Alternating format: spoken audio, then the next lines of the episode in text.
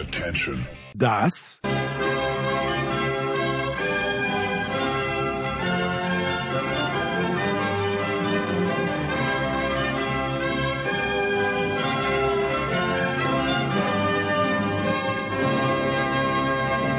ist Euro fast daily auf Sportradio 360.de.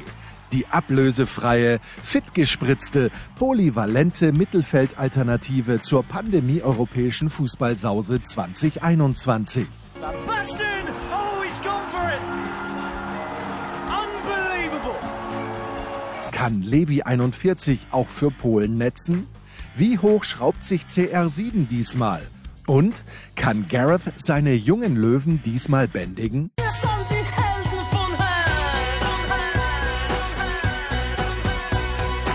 Euro fast daily. Jetzt präsentiert von bet365.de, dem beliebtesten Sportwettenanbieter der Welt.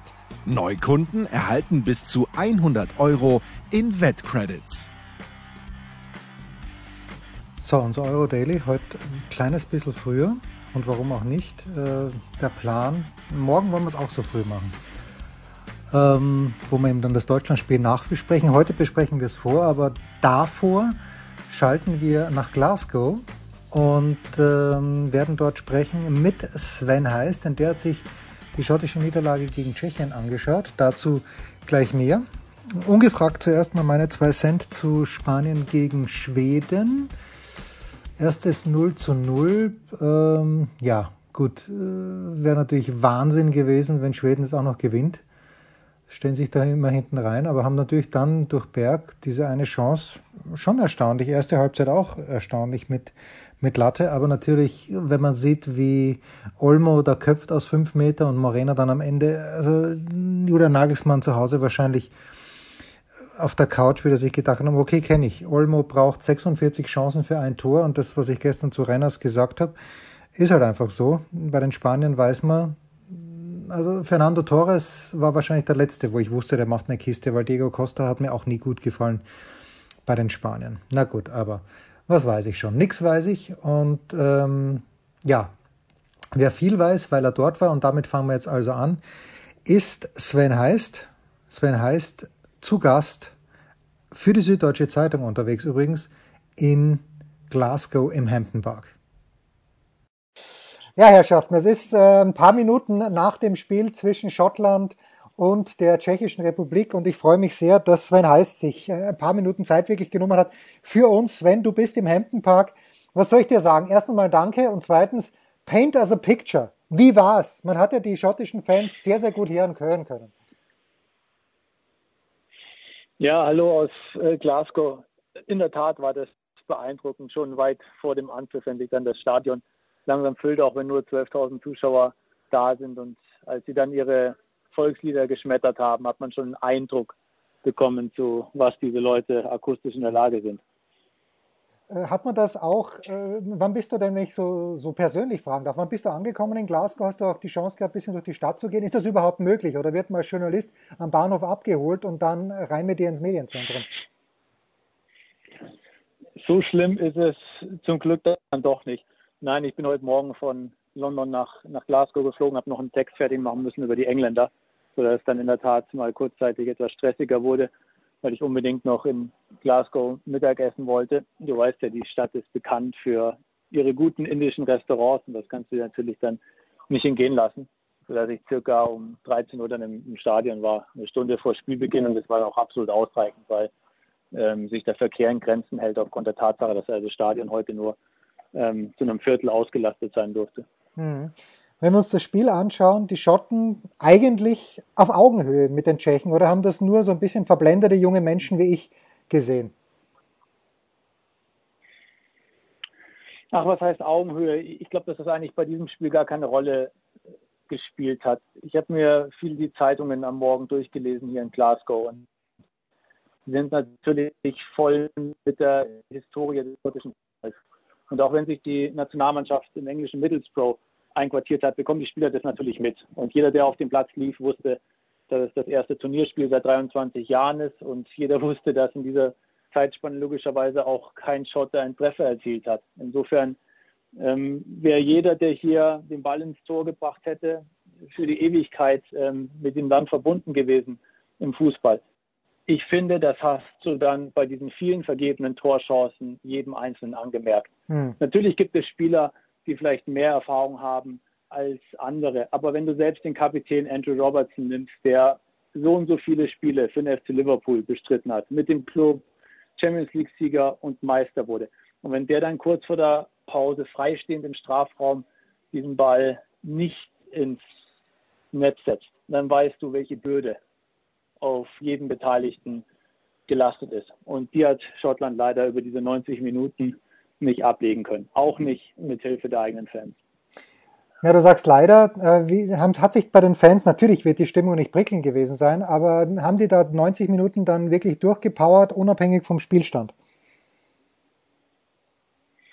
Ich würde mich so weit aus dem Fenster lehnen, Jens, zu sagen, dass ich kaum ein Publikum kenne im europäischen Fußball, das ein derartiges Gespür für den Fußball besitzt, äh, wie die Menschen in Glasgow. No, okay. Das war teilweise ein, ein Hörspiel im Stadion. Und du weißt ja selber, wie das ist als Journalist, wenn du einen Text mit Schlusspfiff abschicken ja. musst, dann hast du in der zweiten Halbzeit nicht mehr wirklich die Möglichkeit, das Spiel adäquat zu verfolgen. Und hier in Glasgow ist es sogar ein Genuss, dass du es nicht kannst, weil du dann einfach nur den Leuten zuhörst und daran erahnen kannst, was auf dem Spielfeld abläuft. Und das ist fast eins zu eins dasselbe. Diese Menschen leben die Partie, sie verfolgen sie im Stehen und sie wissen genau einzuschätzen, was ihre Mannschaft leisten kann und stehen ihr zur Seite über 90 Minuten hinweg. Genau das war in diesem Fall wieder so, nur halt mit dem Problem, dass sich die Fans auch bewusst sind, dass sie letztlich den Ball nicht ins Tor schießen können. Das müssen schon die Spieler machen. Ja, und die Fans sind sich sicherlich auch äh, bewusst, dass die Tschechen zumindest von der Papierform her noch die einfachsten Gegner waren in dieser Gruppe. Wir kommen vielleicht für ein Wort auch noch schnell zu den Engländern. Sven, aber dieses Tor von Patrick Schick, das 2 zu 0, dürfen wir natürlich nicht unerwähnt lassen. Ich gestehe offen, ich wusste es nicht mehr. Du wusstest es wahrscheinlich aus dem Kopf. 2007 Diego. Es war gegen Aachen. Also da wäre ich nie drauf gekommen. Ich dachte, es wäre im Europacup gewesen. Aber äh, ist das auch das erste Tor, das dir als Vergleich eingefallen ist? In dem Moment habe ich nicht an vergleichbare Tore gedacht. In dem Moment habe ich einfach nur die Leute im Stadion beobachtet. Dieser Ball stieg an der Mittellinie auf und du hast ja sofort gesehen, dass der schottische Torwart zu weit von seinem Strafraum entfernt war und niemals mehr würde eingreifen können. So, und jetzt geht der Ball in die Luft und fliegt eine gefühlte Ewigkeit aufs leere Tor zu. Und mit jeder Umdrehung mehr realisieren die Menschen im Stadion, dass der Ball ins Tor gehen wird. Und du hast an ihren Gesichtern ablesen können, dass dieses Traumtor der Tschechen zum Albtraum für Schottland wird. Ja, für die Tschechen passt das natürlich gut. Äh, mit einem Sieg mit zwei Toren Unterschied noch dazu ins Turnier gestartet. Die Hausherren, wir haben ja mit Sven letzte Woche die Engländer vorgeschaut. Vielleicht Sven wirklich noch deine Einschätzung dieses Spiels. Ich habe mit Andreas Reiner ein bisschen drüber gesprochen und ich habe ehrlicherweise meine Freude darüber Ausdruck verliehen, dass der Torschütze Raheem Sterling war. Hast, hast du auch da, also du wirst keine Genugtuung verspürt haben, aber wie viel Genugtuung muss der gute Raheem verspürt haben, der in England ja massiver Kritik wegen vieler Dinge oft ausgesetzt ist? Ich glaube nicht, dass sich das mit dem Wort Genugtuung korrekt beschreiben lässt. Ich nehme an, dass sich Raheem Sterling einfach gefreut hat über dieses Tor. Er ist ja da auch in der Gegend um das Stadion herum aufgewachsen, hat den Kindheitstraum gehabt, einmal für die englische Nationalmannschaft in diesem Stadion ein bedeutendes Turniertor zu erzielen. Und in dem Moment, wo ihm das dann gestern gelungen ist, hast du, hast du an seiner Reaktion entnehmen können, was ihm das dann selbst bedeutet. Ich glaube nicht, dass jemand wie, wie Sterling daran denkt ähm, oder das so empfindet, als hätte er das jemandem beweisen müssen. Ich glaube, dafür hat er in seinem Leben schon genug erreicht und hat auch schon genug geleistet. Vielleicht dient das Tor dem einen oder anderen dazu, dass er da vielleicht in Zukunft mit ein bisschen mehr Vorsicht urteilt. Aber das war, glaube ich, äh, generell häufig angebracht. Also, wir haben die Engländer gerade zu Beginn gut gefallen. Wie haben dir die Kroaten gefallen, Sven? Im Nachhinein würde ich sagen, dass die Kroaten das gespielt haben, was sie können. Sie haben eine solide Abwehr, ein überdurchschnittlich gutes Mittelfeld, vielleicht sogar eines der ballsichersten in Europa mit Brozovic, Modric und Kovacic, aber es fehlt halt an einem, der den Ball vorne ins Tor schießt. Ich mhm. finde, das hat sich gestern gegen England sehr deutlich herauskristallisiert. Denn zeitweise hat Kroatien das ähm, geschafft, das Tempo und auch die Dynamik der Engländer einzubremsen und der Partie so ein bisschen den eigenen Rhythmus aufzudrücken, aber halt ohne überhaupt gefährlich zu werden während des gesamten Spiels. Man muss den Engländern und vor allem auch dem Trainer Gary Southgate schon zugutehalten, dass er gestern eine sehr gute Formation gewählt hat. Ich kann mich daran erinnern, als diese Aufstellung am Morgen publik geworden ist, da wurde im englischen Radio stundenlang diese Startelf seziert und darüber philosophiert, warum jetzt der eigentliche Rechtsverteidiger Kieran Trippier auf links eingesetzt wird, warum denn vorne Sterling den Vorzug für Grealish erhält und wie denn das ist mit dem defensiven Mittelfeld, in dem äh, Declan Rice und, und ähm, Calvin Phillips zusammenspielen, die noch nie für England auf Turnierebene eine Partie bestritten haben. Wenn du dir das dann nach 90 Minuten anguckst, muss ich sogar sagen, dass ich England in einem bedeutenden Spiel gegen einen gleichwertigen Gegner selten so dominant erlebt habe. Mhm. Wenn du, wenn wir, lass uns zurückgehen zur Weltmeisterschaft in Russland 2018. Du erinnerst dich an das Halbfinale gegen Kroatien. Da ist die englische Mannschaft auch an einer fehlenden Spielidee, an, an einem fehlenden Spielwitz gescheitert. Man musste vor allem dann auch in Rückstand nicht mehr, wenn man zum Torerfolg kommen kann und war davor in Führung liegend nicht in der Lage, über Ballsicherheit die Partie zu kontrollieren. Damals hat man gerätselt, wer könnte denn endlich dieser Spieler bei den Engländern sein, der genau den Rhythmus bestimmt. Dann hat man äh, unter anderem auch Phil Foden, der damals noch jünger war, als er jetzt ist, ähm, ins Spiel gebracht.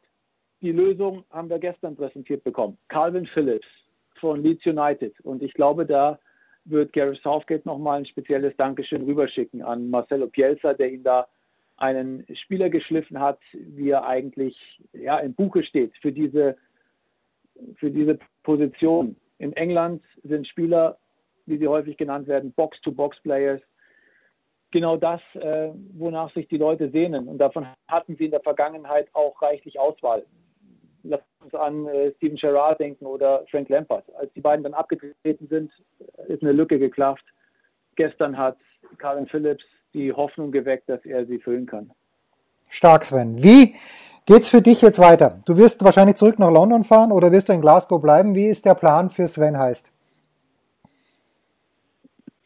Also ich werde noch mal eine Nacht in Glasgow bleiben. Da gibt es jetzt auch keinen Grund, nochmal zurückzueilen nach London. Ähm, die Reise werde ich dann äh, morgen auf mich nehmen und mich dann entsprechend auch auf das Vorbere äh, Spiel vorbereiten am Freitagabend mit England gegen Schottland im Wembley. Ich glaube, das wird nochmal eine spezielle Note bekommen. Hat es ohnehin schon, wenn beide Mannschaften aufeinandertreffen, aber gerade jetzt auch in der Konstellation, dass die Schotten eigentlich mehr oder weniger in diesem Turnier schon fast ausgeschieden sind und jetzt unbedingt gegen die Engländer mindestens mal einen Punkt holen müssen, um einigermaßen noch eine Perspektive zu haben, vielleicht erstmals in der eigenen Geschichte ins Achtelfinale einzuziehen. Ich bin gespannt, weil da wird sicherlich auch nicht nur um Fußball gehen, sondern das ist dann auch immer ein kulturell-politischer Konflikt, wenn diese beiden Nationen aufeinandertreffen. Umso mehr in der gegenwärtigen Lage. Also nur weil mir Neid fremd ist als Eigenschaft, Sven, also bin ich nicht neidisch auf, dieses, auf diese Erlebnisse, die du, die du hier hast, schon gehabt hast und noch haben wirst. Äh, ich wünsche dir äh, viel, viel Spaß, viel Erfolg, äh, viele Tore vor allen Dingen dann auch. Und äh, vielleicht hören wir uns nochmal während der Euro. Ich danke dir ganz herzlich, Sven. Dankeschön, Jens. Viel Spaß.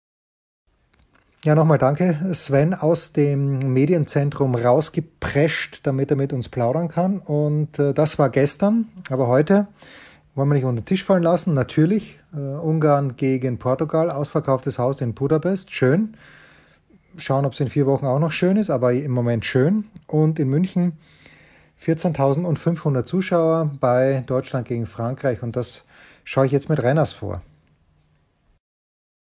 Ja, und jetzt, äh, wie schon gestern angekündigt, wollen wir natürlich auch auf das deutsche Spiel vorausschauen. 21 Uhr in München. Andreas Rennes wieder am Start. Grüß dich, Andreas. Hallo. Und Andreas, ich habe von meinen Schülern gehört, dass am Dienstag äh, geraten wird, wenn es nicht sogar verboten ist, in München mit der U-Bahn zu fahren. Ich glaube, es ist sogar verboten. Ich weiß nicht, wie diese Menschen rauskommen sollen in die Allianz Arena, was auch nicht unser Problem ist. Aber es zeigt natürlich, dass wir generell immer noch ein Problem haben mit dieser vermaledeiten Pandemie. Ja, wir hoffen halt, dass wir in den letzten Zügen sind äh, von dieser ganzen Sache und dass wir das, äh, sagen wir mal, innerhalb der nächsten sechs Monate so im Griff haben, dass, dass das Leben halbwegs wieder so ist wie vorher. Ob das dann funktioniert, ja, aber bis dahin wird es halt ähm, ja, wird's, äh, wird uns das doch noch äh, Probleme bereiten, auf die wir uns dann von Fall zu Fall ähm, einstellen müssen. Das äh, hilft halt nichts. Ja. Es hilft auch, hilft auch nichts drüber zu jammern. Wir müssen halt ja, durch. Ja, da müssen wir durch, keine Frage. So, jetzt hat Tom Bartels am Sonntagabend Majestätsbeleidigung betrieben, denn er hat gemeint, der Schuss von Jamolenko, den hätte nicht mal Manuel Neuer gehalten, Andreas. Es steht darauf schon die Höchststrafe und äh, ähm, Tom Bartels muss im nächsten Werbespot von Manuel Neuer auftreten. ich ich habe das auch gesehen und ich meine, ich habe diesen Schuss gesehen, da ging es ja auch um die Positionierung vom Torwart. Die war, da war ja dann die Frage, steht der zu weit vorm Tor, weil der Ball halt im Bogen über ihn fliegt. Die Wahrheit ist ja, wenn er in dem Fall drei Meter weiter hinten steht, hat er erst recht keine Chance, weil der genau ins entfernte Eck reingeht. Aber dass man in Deutschland tatsächlich meint, man muss sich im Voraus immer dafür entschuldigen, äh, wenn man sagt, dass Manuel Neuer einen Ball auch nicht gehalten hätte. Also auch Manuel Neuer kann nicht alles halten und dieses, ähm, dass, äh, dass, dass du das so empfindest, dass das fast Majestätsbeleidigung ist, sagt eigentlich mehr äh, über uns aus, wo ja, wo das ja quasi ein, ein, ein religiöses äh, Mantra ist, wo man dann sagt, Manuel Neuer ist der beste Torwart der Welt, Manuel Neuer ist der beste ja. Torwart der Welt. Sollte es nicht sein, ist er trotzdem der beste Torwart der Welt. Wir dürfen ihn nicht in Frage stellen auch, auch Manuel Neuer ähm, wird sich der ein oder anderen Herausforderung bei dieser Fußball-Europameisterschaft, glaube ich, auch gegenüber sehen, die er nicht lösen kann. Und ja, das muss weißt, nicht seine Schuld sein. Du weißt ja, dass äh, mein Herz ein bisschen für Kaspar Schmeichel stellt, aber da hat mein Sohn dann äh, nicht nur sinngemäß, sondern, glaube ich, wortwörtlich gesagt, nach dem Tor der Finnen, dass der Neuer sich da ganz entspannt draufsetzt und den Ball hält, äh, auch wenn der Ball aus kurzer Distanz war. Äh, aber da hat Schmeichel nicht gut ausgesehen, um, um diese ich, Diskussion ich bin, schneller aufmachen, ja, aufzumachen. Ja, aber ich habe ich hab auch kein Problem mit Kaspar Schmeichel. Nein, aber ich mag Kasper, den gern. Kasper, Kasper Schme ja, aber Kaspar Schmeichel wäre in Deutschland Torwart Nummer 4 oder 5.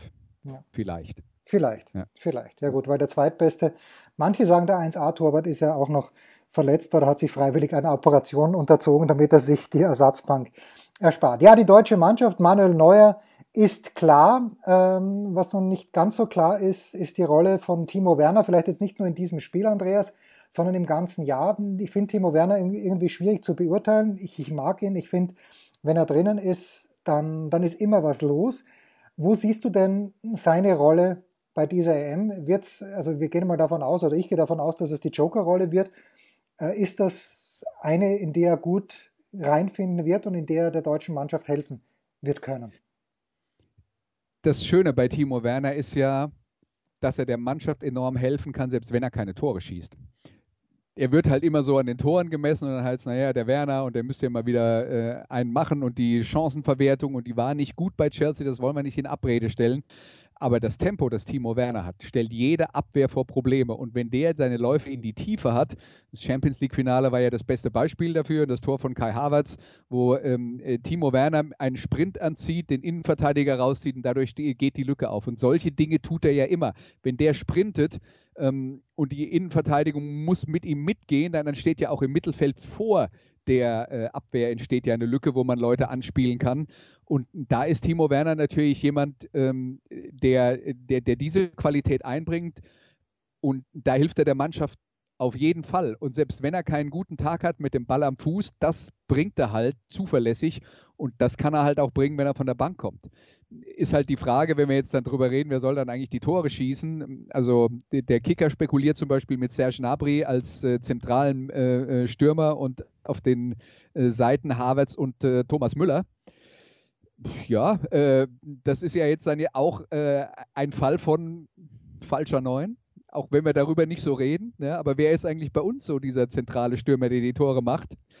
Ähm, Timo Werner kann das spielen, er kann aber auch über die linke Seite kommen. Kevin Volland wäre dann vielleicht so ein Typ, der auch in der Mitte spielt, aber das wäre auch einer, der eigentlich gut funktioniert mit einem großen, kopfballstarken Mann, den wir nicht haben, ja, um, sagen, den er, ja, ja. um den er drumherum spielen kann. Also wir haben da auch eine Mixtur aus unterschiedlichen Typen, äh, die unterschiedliche Dinge einbringen, aber diesen klassischen Goalgetter haben wir definitiv nicht. Also wenn wir uns bei den Spaniern fragen, wer soll eigentlich die Tore machen, die Frage müssen wir uns bei uns selber auch stellen. Ja, und das nach dem 7 zu 1 gegen Lettland. Aber ich, ich habe halt damals, und das hat sogar meinem Sohn Spaß gemacht, der auch der deutschen Fußballnationalmannschaft durchaus kritisch gegenübersteht. Nicht ganz so kritisch wie ich, aber als im Sturm, glaube ich, Werner, Nabri und Sané gespielt haben, es könnte sogar in Holland gewesen sein, äh, das hat einfach so Spaß gemacht. Da war so wahnsinnig viel Tempo drinnen. Äh, und ich glaube, Andreas, haben die das Spiel 3-2 gewonnen oder ist das äh, jedenfalls, das ist auch eine Möglichkeit, aber da passt dann natürlich jemand wie Thomas Müller und Müller muss ja spielen, weil warum sollte Joachim Löw Müller zurückbringen, wenn er Müller nicht spielen lässt? Oder siehst du irgendeinen Weg, dass Thomas Müller äh, auf der Bank sitzt und sagt, geile Sache, jetzt bin ich zurückgekommen und ich komme dann in der 74. Minute rein? Also lass mich mal so sagen, ich würde hoffen, dass Thomas Müller, wenn er nicht gut spielt, dann auch irgendwann dafür auf die Bank geht. Weil das ist ja jetzt dann so der Punkt, wir, wir haben den ja dabei, weil wir sagen, der kann was und der hat sich wieder gesteigert im Vergleich zu den Leistungen von vor drei Jahren. Äh, und deswegen hat er einen Platz in der Nationalmannschaft verdient. Und natürlich soll das ein Führungsspieler sein, aber dem, für den gilt hoffentlich das gleiche Leistungsprinzip wie für, für alle anderen. Und der, der sollte halt nicht, ähm, der sollte halt nicht außerhalb von, äh, von jeder Kritik stehen. Und gerade bei den offensiven Positionen, also ich habe ja jetzt mal die, die geratene Aufstellung vom, vom Kicker zitiert mit Havertz, Müller und Nabri äh, vorne, aber dann sind ein Sané und ein Werner noch auf der Bank. Das sind ja tolle Optionen, die dann da sind, wenn man, äh, wenn man sie braucht. Das ist halt der, der entscheidende Punkt bei diesem Frankreich-Spiel, wenn wir uns jetzt darüber unterhalten, wen haben wir in der vordersten Reihe. Der entscheidende Punkt in diesem Frankreich-Spiel ist, die anderen haben Mbappé. Und die Frage ist, wie sehr sind wir in der Lage, Konter zu unterbinden von den Franzosen? Das sehe ich als das Problem, das der Bundestrainer hat. In der Offensive sehe ich so viele Optionen, dass ich sagen würde, da kann ich mir vier verschiedene Varianten vorstellen, die möglicherweise alle erfolgreich sind. Aber wie verhindern wir, dass die uns davonlaufen? Weil wir dürfen nicht vergessen, Frankreich ist Weltmeister. Frankreich hat sehr reaktiven Fußball gespielt 2018. Die haben hinten drin gestanden und die haben dann auf ihren Tempo im Umschaltspiel gesetzt und das hat funktioniert, weil der Mbappé die Gegner platt gelaufen hat. Und das ist die Aufgabe Nummer eins in diesem Spiel, die Deutschland verhindern muss. Ja, und die haben ja nicht nur Mbappé, die haben ja auch Greasy, der nicht nach Barcelona jemals gepasst hat. Äh, aber okay, jetzt spielt er halt dort, aber er ist ja trotzdem ein herausragender Spieler. Und die haben ja den Goalgetter vorne drin mit Benzema. Wir haben ja mit Alexi auch schon drüber gesprochen.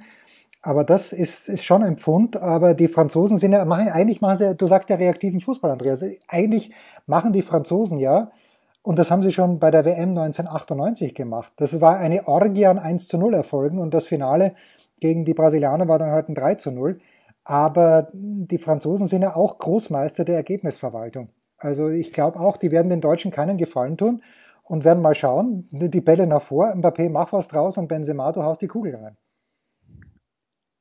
Wir haben ja äh, vor, vor äh, in, den, in den letzten Wochen hier bei Sportradio 360 öfter mal über die Art und Weise, wie Fußball bei solchen Turnieren äh, aussieht, geredet und dass die Mannschaften, die erfolgreich waren, und das gilt auch für die eigentlich spielstarke deutsche Mannschaft, die ähm, äh, 2014 den Weltmeistertitel geholt hat, die meisten von diesen Teams haben ihre Spielweise so umgestellt, dass sie nicht versucht haben, alle offensiven Waffen auf den Platz zu bringen, sondern erstmal dafür gesorgt, dass sie keine Gegentore bekommen. Und wenn man dann die individuelle Qualität hat, dass dann halt, keine Ahnung, in der 114. Minute mal einer noch äh, eine Volleyabnahme oben den Winkel zimmert und man gewinnt das Ding dann 1-0, dann umso besser.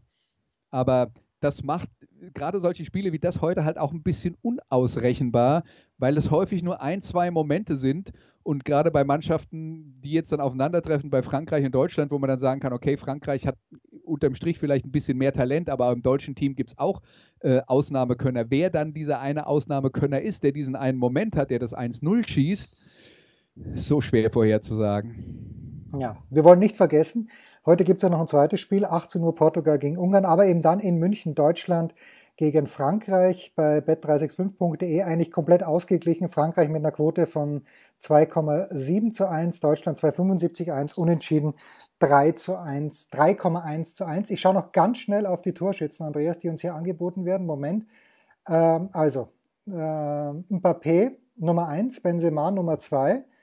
Äh, gleiche Quote wie Nabri. Dann Timo Werner schon, eine 3 zu 1 Quote bei 365.de, dass er ein Tor schießt, egal welcher Zeitpunkt. Griezmann, Giroud, ja, das sind schon. Also bei den Deutschen wird äh, Kevin Volland auch relativ weit vorne. Also ich würde es dem Volland ja richtig wünschen, dass er mal spielt. Allein die Tatsache, dass er überhaupt mitgenommen wurde, finde ich ja groß. Aber vielleicht, äh, vielleicht ist das der, der, der, die letzte Überraschung, Andreas, die Joachim Löw in seiner Amtszeit noch aus dem Ärmel zieht. Dass Kevin Volland plötzlich von Beginn an bei einer Europameisterschaft spielt. Aber wenn der Kicker das nicht auf dem Zettel hat, hat es Andreas Reiner auf seinem Zettel. Das würde ich jetzt auch, also ich habe davon geredet, dass, dass die Joachim Löw ja noch Optionen hat von der Bank, um dann und Leute da hast du Volland nicht erwähnt. Absolut ja. aus, äh, äh, ähm, äh, außergewöhnliche Fähigkeiten haben, auch wenn sie die, die nicht immer äh, zeigen, so wie Werner oder Sané. Äh, Kevin Volland ist ein sehr solider Spieler, der bestimmt auch eine Rolle spielen kann in diesem Team und das kann auch ein Stürmertyp sein, äh, bei dem wir sagen, den können wir in bestimmten Spielsituationen gut gebrauchen. Aber aus meiner Sicht müsste einiges passieren, dass der äh, in der Startformation steht, weil äh, ja. Wir schauen die, uns die, die Rolle, an. die Rolle, die er dann spielt, so äh, als, als hängende Spitze, das ist ja jetzt dann eigentlich für Thomas Müller reserviert, oder habe ich es falsch verstanden? Ich glaube, du hast wie immer richtig verstanden. So, wir schauen uns das selbstverständlich an um 21 Uhr und vielleicht erreichen wir Andreas und vielleicht auch Alexi recht bald nach dem Schlusspfiff in München. Danke, Andreas. Das war es jetzt mal für heute Vormittag. Das war Euro Fast Daily auf Sportradio 360.de. Präsentiert von bet365.de, dem beliebtesten Sportwettenanbieter der Welt. Neukunden erhalten bis zu 100 Euro in Wettcredits. Versäumt nicht unsere Big Show, jeden Donnerstag neu. Oder unsere Dailies zu Gott und der Fußballwelt. Und ab September gehen wir natürlich wieder in die Football Huddle